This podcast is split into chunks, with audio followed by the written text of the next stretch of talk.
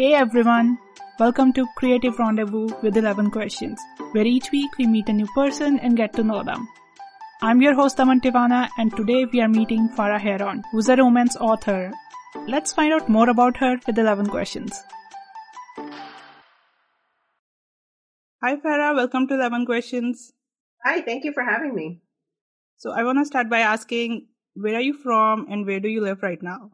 So I am from Toronto and I live in Toronto. I was born in Greater Toronto area. I've lived there my whole life and I'm still there and I still live in Toronto with my family. Oh, that's great. What's the best way for you to start your day? To start my day, I need my coffee and I sometimes eat breakfast, sometimes I don't, but I can't do much without my great big latte with lots of milk in the morning. It's funny, I'm a tea drinker over the rest of the day, but first thing in the morning has to be coffee. I will wake up pretty late because I'm a total night owl, so I'm usually up till like 2, 1, 2, even 3 a.m., so I usually wake up pretty late in the day. What would you say is the most productive time of the day for you? So like I said, I'm a night owl. It really depends on what I'm doing. If I'm writing, then those night, like between 10 and say 2 a.m. are my best writing time. But if I'm doing other stuff, promo, writing articles and such, then I'm okay working in the afternoon after lunch usually. If you hear the words happy weekend, what comes to your mind? Happy weekend. Oh, I love a weekend when I don't really have much to do. I'll play video games, maybe have a afternoon beer with my husband. Before pandemic, we would go and we would, my husband and I are really into craft beer, so we would go to breweries and just sit there and just kind of talk and do a whole bunch of nothing. These days, a happy weekend is really just me on the couch playing video games. Doesn't sound too bad. Do you watch a lot of TV? And if yes, what's your favorite thing right now? So I don't watch a lot of TV, but I do watch, I watch something every day. I try to because it helps me unwind. Lately, we've been really into the Great British Bake Off.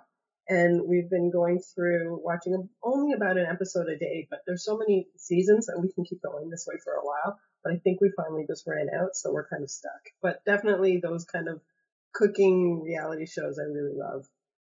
I also have a friend who is really into those baking kind of reality shows.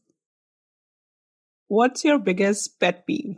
My biggest pet peeve? Oh my God, I have a lot. Silly things, like if you just wanted to say like a total silly pet peeve of mine is zippers on sweaters, and I don't know why, I just don't like zippers on sweaters. I don't mind buttons, but no zippers. But bigger pet peeves, I think, as a South Asian woman living in a predominantly white country, city, I think my biggest pet peeve is when people make assumptions about me before they know me. Little things like people assume that I'm not born in Canada, or that my parents don't speak English, or things like that. Those kind of assumptions are probably the things that bother me the most. I can relate to that one, for sure. Yeah. What are you most proud of in your life? Probably my books. I kind of started writing a little bit later in life, and it's something that I always at the back of my head thought I wanted to do, but didn't have the courage to start. So I didn't start writing until I was 39-ish, and it was only a few years later that my first book was published by a major publisher. So I'm really proud at how quickly I was able to progress in my writing craft. I worked my butt off, and then to have the recognition of having my book out there in bookstores and such is really exciting.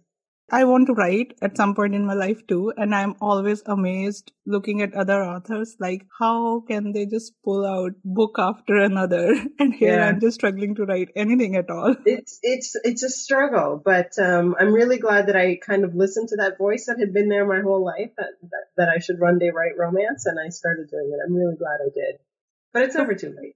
For how long have you been writing now? It's been about 5 years where I've been writing. I want to say writing seriously, but I never didn't write seriously. I literally went from not writing at all to it consuming my entire life. That's just the kind of person I am. So I've been all or nothing. I've been working towards publication, like writing intensely since the day I started writing 5 years ago. And other than writing, what do you enjoy the most? I love cooking. I spend a lot of time with my family, and we play video games, we play board games, cooking. I have a ton of hobbies. I can keep going and going and going. I love sewing. I love knitting. Lately, I've been really into hiking. We have a boat. We go kayaking. So there's so much going on. I do a lot of things. If I were to ask you to pick only 3 books that you can read for your entire life, which ones would you pick? Definitely Jane Austen. Like a lot of romance writers, that was really where I discovered my love of romance. So Jane Austen, Pride and Prejudice, and I would say Jane Austen's Persuasion, I could read over and over again. Another older book that many people might not know is an older Canadian book called The Diviners by Margaret Laurence. And it's been my favorite book since I was a kid, since I was in my high school years. It is an adult book. And that's one that I can always go back to. It always reminds me of growing up in Canada and the kind of the terrain here, basically what it feels like to be in Canada. And that's a big part of me. So that's one book that I always go back to. I'll check that out. I've never heard of that one. Yeah, Jane Austen, I have. Yeah, it's a very Canadian book, and it's a bit old and a bit dated now, but it does touch on a lot of the social issues in Canada, racism specifically with the Indigenous population, poverty. It takes place during Depression and the war, so it's very much of its time, but it's a book that I always love. And in the end, if you were to pick one interesting life experience that you could share with us today, what would you tell us? So a couple of years ago, my parents are originally from Tanzania. They were both born in Tanzania and grew up there. They moved to Canada when they got married. And a couple of years ago, we took a family trip and all went back to Tanzania with my parents, my husband, and my 2 kids. And I think that was a great experience for me. It wasn't the first time I'd gone to East Africa, but the first time I'd taken my family and with my parents as well. We were able to go to my mom's hometown and my dad's hometown, which was really neat. I'd never been to their hometowns before, so that was really cool to see the house where they grew up with, the mosque that they got married in, and just all the memories that they would remember. But then at the same time, it's a stunning landscape. It's a beautiful place. We went on a safari. We saw Mount Kilimanjaro. So it was just a really great experience to be able to take my kids on that trip.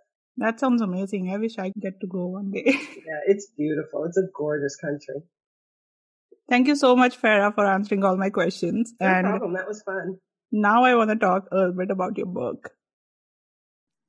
Tell us more about your book, the romance novel you recently published. And I also want to know, why did you write this story? So Accidentally Engaged is a romance. So my main character, Rena, is going through kind of a hard time in her life. She's lost her job. Her best friend has moved away. She's unlucky in love. And her parents are just very in her life, and they insert themselves into every aspect of her life. So they've set her up again with an eligible Muslim bachelor, she calls him, and moved him across the hall because she lives in a building they own. So they're hoping that she'll marry this guy. But of course, she wants nothing to do with anything her parents want, even though he's really cute and he loves her cooking. And they end up becoming friends, and then they end up entering a cooking contest together because she really wants to win the prize, which is a scholarship to a cooking school.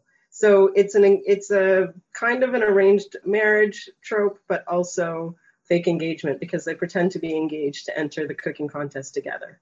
And then, of course, they fall in love. And also your love for the baking reality shows. Yes, totally baking reality shows. Now, one of the things that I really, that I love about it is the character, she bakes a lot of bread. Like, that's her hobby, is baking bread. But for the cooking show, I made it specifically that she was cooking the food of her culture. It's about the East African Indian food that she grew up in, which is the same stuff that I grew up with.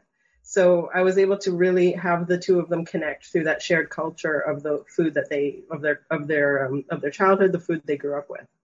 That's amazing. I love reading books that have that touch of culture via food in that. Like, mm-hmm. I remember I read Henna Artist. It had like some mentions of Indian food, and I am Indian, so I can relate to that. Like, yeah, it's a big part of culture. It makes our culture unique is through the food. Do you also have recipes in there? There's a recipe in the book. There's 2 recipes at the back of the book, but I've also, I'm going to be putting some up on my blog soon too, because I've had to write some of the recipes for different reasons. So they're going to be on my blog soon, but mostly just the Indian recipes. She makes a lot of other food than the book because that's her hobby, but I haven't really written down those recipes yet. I always feel like that's a bonus books give me. Like, I have read 2 or 3 books in the last year, which had a few recipes in them, and I love those books like a little bit extra because of that. Even if I didn't try all the recipes, totally. I just felt like, oh, that's a great touch. Mm-hmm. You also have another book coming up, right? Yeah, I have another book coming out at the end of the year. It's a YA, teenage characters, called Tahira in Bloom. And I'm actually working on edits right now, so it's really like in my head. And it is a teen fashion designer who is forced to live in this tiny little small town in Canada for the summer because she had a fashion internship that fell through. So she's working in this tiny little town, and she ends up having to, again, going back to my love of contests, writing about them, she ends up having to enter a flower sculpture contest to try and get some experience for her college application. She doesn't know anything about flowers, and she's taught by the cute boy that lives next door who's obsessed with flowers and plants. So it's another romance. It's actually much more of a coming-of-age story because she's young and she's learning about her priorities, and she's learning about where she wants to be, what she wants to do with her life, who she wants, the kind of person she wants to be. And I'm really enjoying that kind of fish out of water. She's a very city girl, and she's in this small town, and that whole urban-rural conflict between the two of them. So that's super fun to write, and I'm really excited about it. Yeah, it sounds really interesting. And it also makes me think there could be like a movie or a TV series on these. Yeah, totally. If anybody's listening, it would make a great movie. Especially the flowers. I'm having so much fun. I told you I mentioned I had a lot of hobbies, but gardening is not something I've done a lot of. I have a little bit, but not a lot. But I'm having a lot of fun learning more about flowers and gardens. And I think that it's a very visual medium, and it's interesting to have that conflict between her fashion background and then the flowers and the gardens. So it's definitely a very visual idea book. And flowers make you happy any time of year, right? Especially The book's going to come out in the middle of winter, which I think is great because that's when we need that flowers and summer to remind us that there is the end of the winter will happen. Yeah. So if our listeners want to buy your book, where can they do that? Accidentally Engaged will be available everywhere. I really encourage people to order it from their local indie bookstores, but you can buy it anywhere that books are sold, all of my books. Before we end our talk for the day, anything you want to say to our listeners today? The only thing I would say is that we should really be supporting diverse writers, especially writing romance. There's a lot of amazing, amazing, amazing authors of color writing romance right now. I like to see them recommended, boosted, all of those great things because the stories deserve to be told, and everybody is entitled to a happily ever after. That's a great message. I totally agree with that. Thank you, Farah, for being a guest on my podcast. It's been great talking to you today. Listeners, do check out Farah's books, and I'll meet you again next week here with a new guest. Thank you. Thank you for listening to our conversation today. Hope you enjoyed getting to know our guest as much as I did. You can also watch a video version of this conversation on 11 Questions YouTube channel. Don't forget to subscribe wherever you are listening, and if you like this episode, please leave a 5-star rating on Apple Podcasts. You can follow me on Instagram and Twitter at 11 Questions Pod for more videos and updates. And I'll be back next week with a new guest. Bye!